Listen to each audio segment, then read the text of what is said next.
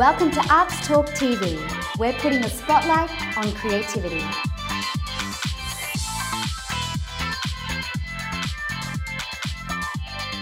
Hi there, I'm Karina Lawrence, and welcome to Arts Talk TV. We're here at Miami Marketta, which is our awesome entertainment hub here on the Gold Coast in Queensland. It not only has a great atmosphere, but the nightlife is just awesome. And you can enjoy some night markets and some really great times with your friends. So make sure you check it out if you're in the area. We are so excited to introduce you to our first guest here on Arts Talk TV. She has an assortment of knowledge and is a well renowned educator in the performing arts sector. We feel very privileged to welcome to Arts Talk TV Shannon Atkins. Hi there, Shannon. Hi. Thank you so much for joining us. We're very lucky to have you here because normally you're based in New York City, right? Normally, yes. I know that your history, though, originated in Australia. You moved to New York City six years ago. Yes. Obviously, very passionate about the education. You worked with the Griffith Conservatorium of Music, teaching jazz, tap, ballet, musical theatre as an instructor and choreographer. The Commonwealth Society of Teachers, you were a choreographer and arranged the syllabus at the highest level of tap dancing. So is that your forte? Is that like, what would you say is your genre? Well, a lot of people do think it is tap, but I actually have been really renowned over in New York for jazz, and I'm also musical theatre. Yeah. Uh, so I feel maybe it's gone in more in that direction, and maybe that's a sign of where the times have gone. But I did choreograph the final tap exam syllabus and routines for the CSTD syllabus here, and I tap will always be a passion of mine. It's just I think there's a little more work maybe and popularity in the jazz and musical theatre. Now, another thing that's pretty exceptional and amazing, you implemented the designing of the Performing Arts Certificate, which included all the different elements and the correct grading for the Certificate 3 Performing Arts Australia. Yeah. Tell us more about that. Well, that was way back when I had my school, and I just thought to myself after doing a couple of musicals, these kids need more well rounded training and they need to have voice coaching. They need to be trained in how to act. They need to know how to act when they dance. They need to have more of a versatile scope. They need to know how to improvise. Um, they can't just have a training in jazz and lyrical dance and in a commercial scene of just one style. So I just wanted to make sure that we included so much diversity because it is funny how musicals, particularly if they want a certificate three in performing arts, they need to know how to, to do so much more than just dance. And I think back then in particular, kids were very good at being good robots at what you told them what to do, but for them to actually think outside the box, be creative themselves, or if they were in a setting where, for example, in New York, I filmed a commercial, and you have to be able to say to your performers, I need you to go over here and just give me some natural dance movement, make it look like you're at a party with friends, but make it look natural, not too staged. So I think training and practice so that they feel comfortable. They also need to know terminology. A lot of kids here wouldn't know if you said to them stage left mm-hmm. or you said, you know, I need you to find that light there. They needed to know all of those aspects. So they needed a theoretical component as well. And I feel like we tried to really incorporate that so that they would be ready no matter what they were faced with. And I think it was important to have that all encompassing material for that certificate for it to be a true certificate in performing arts. Yeah, it gives them more of an extensive variety to maintain a longevity of a career. Absolutely. ultimately, doesn't it? There's a lot behind that from an education point of view. What would your theory or what would your vision in comparison to, say, here in New York City be? I think in New York, it is training them to work professionally and focusing on what you would do in a professional setting. Obviously, they need technique, and I think of in Australia, it's so I'm so proud to be from here. Our technique over there is always, "Oh, you're from Australia, you can have amazing technique Hardworking too. and really good, especially our ballet foundation. All of that uh, is so highly reputable. So that's something that's really good, and and the work ethic of the people from Australia has got a really good reputation. But I think in New York, the training focuses on what would you need if you were auditioning to be Janet Jackson's backup dancer. what would you need if you were going in to audition to be in a Broadway show or a Rockette? Things like that, and the tools that you need to be successful in auditions.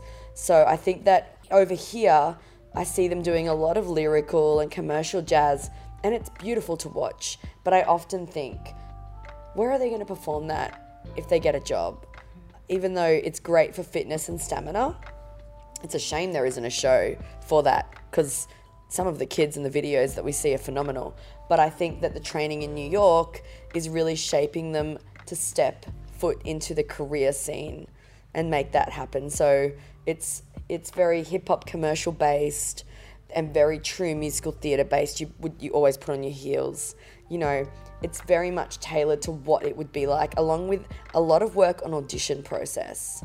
And I feel over here it's more just you do the class and then you you know you want to get a nice video, put it up, and they're great. They're so talented, but I feel that maybe the styles aren't as diverse. The strength and the training probably outshines, but the diversity and knowledge of what is going to happen in those auditions and the fact that you have to know how to do a clean triple pirouette in heels. So I think it's just that tailoring of it to be more for the next step in terms of a job. So you touched base on your school, which was uh, dance technique. Um, so you were the principal there, and you've had so many incredible successes from your students. Uh-huh. Juilliard School, English National Ballet, the Royal Ballet School, Alvin Ailey, Joffrey, Broadway. Tell us about that. Obviously, it's a school on the Gold Coast, and you don't think, I mean, we think big, but when you think that some of those kids have gone on to be represented in the most famous companies in the world. It's incredible. And I mean, I always ran a very tight ship, which, you know, I had genuine love for those kids, but I wanted them to be the best that they could be. And if, if they had those goals in mind, they had to be given the training and I had to push them so that they had the best chance to achieve those goals. And I think the proof was in the pudding and the discipline I expected, not only within the classroom, but how they came in dressed, my expectations. You know, they were set high, and I think dancers and kids, if you raise the bar high, they will meet it. But it's not just the training, it's giving them the belief that they can do it. One thing I've learned over there, and I did implement it here at Dance Technique, but not really knowing how key it was, is that you don't have to be like everybody else. If you see someone dancing a certain way or dressing a certain way, don't go and do that just because everybody else is doing it. It really is your own gift to be unique. So I think a lot of my students really held that. And it's really about finding their own path Yeah. and enhancing and, and giving them the the sense of belief system as you touched on to um, instinctively ride that course yet still have the versatility Yep. to to take on opportunities as they come. Exactly. And to believe that what falls in your path was what was meant for you, but to know that if you auditioned for something, no regrets. I put in the work. I tried my best. This this time it wasn't for me. So that then they come out of it with a really good mental state as well. So your transition from Australia to New York, give us a little bit of detail into that. As much as it's an incredible, ex- inspiring, and, amazing experience, there's a lot of hardships. Like even just simple things like setting up bank accounts and, and stuff like that. I loved New York. I felt very connected to that. And I thought, if you don't do it now and bite the bullet, you're not going to do it. You know, what are you waiting for? And the visa process was actually really smooth and easy back then for me. Not for everybody, but I managed to have enough of the right things I needed and the right connections over there to get me that artist visa that so many struggle with. So I was very lucky with that. You've talked to me briefly about um, the difference between a a visa and then a green card. Well, the green card is a great goal to have because that means you're a permanent resident and it means you can work, you can live there like an American person. You still can't vote, but everything else is the same except you don't have a passport. The visa is usually limited years and you can only work in the arts on an artist visa. For me, it's been no problem. It's served me well and I've managed to get, I'm on my second one now. I did try for the green card and I got an officer that just did not understand dance and I ended up putting a halt on that. For my line of work, I can be a choreographer on Broadway, I can do all my teaching on an artist visa. It's very good for me, but if you're a performer, you actually need a green card to get on Broadway, which is what has stopped a lot of Australian performers. Anthony Warlow, I met him overseas and he was the lead in Hook on Broadway on an artist visa. And because they wanted him so badly, they had to hire other Americans with green cards to make up for the fact that he had only an artist visa. But other performers just wanting chorus work, they get stopped. And it's really, if they got the role, if a company wanted them that badly, they would have to sponsor them for a green card. Well, I think the great thing behind it is it hasn't held you back. No. So you've been in New York for six years, which isn't that long really. And already you've achieved teaching at the Joffrey Ballet School. You're part of the New York City Performing Arts Yep. um, as a dance teacher and choreographer. Some of the most prestigious schools over there, Broadway Dance Center, and you've also allowed that to blossom and enhance your travels further. Gosh, hearing you even talk about that all back to me, I'm just like, get, it makes me emotional. I'm like, wow. Obviously, I know that you were part of the Dance Moms. Oh, the Dance Mums. So I got approached by my company to judge for Dance Mums, and I was like, oh, this will be really cool. There was a big set set up.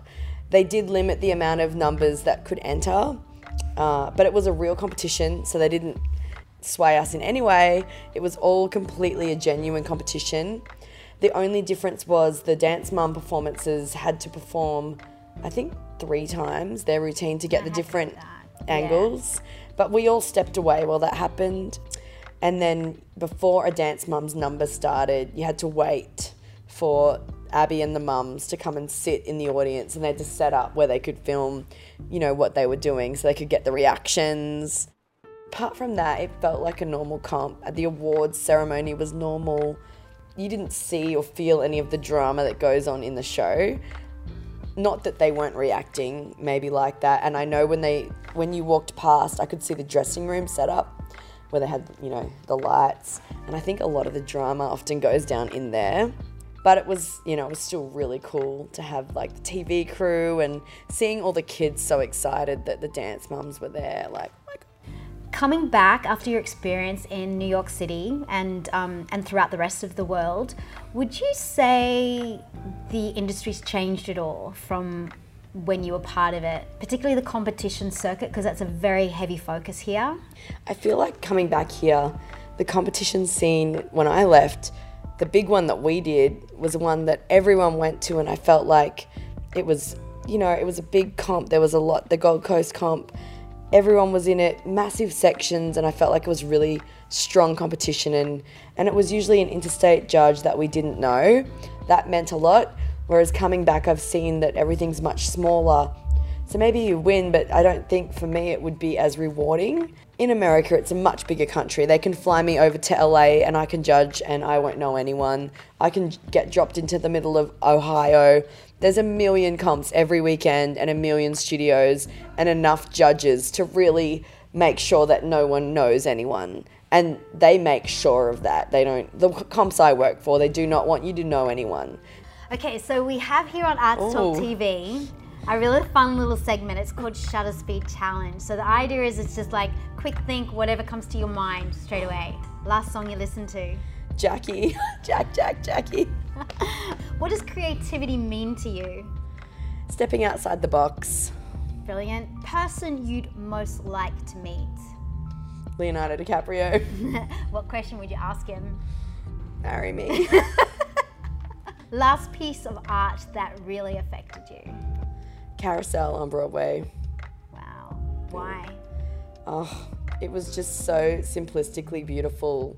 Okay, if you had to label creativity with a color, what color would you choose? Fuchsia pink. What would you miss most about the arts? All the connections and relationships. I think we're, you know, we're just such unique people. And I just think if we didn't have it, then we would stop being those people. And then I wouldn't have those people in my life. What's on your bedside table currently? A glass of water. What chore do you most dislike doing? I hate unpacking. I hate it. And you travel so much. I know. Okay, in one word, what does the arts mean to you? Life.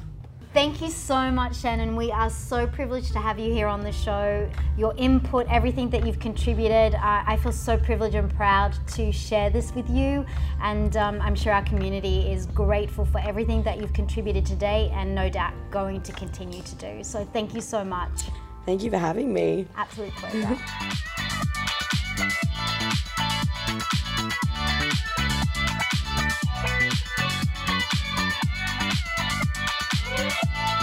Thanks for joining us. We look forward to seeing you at our next episode.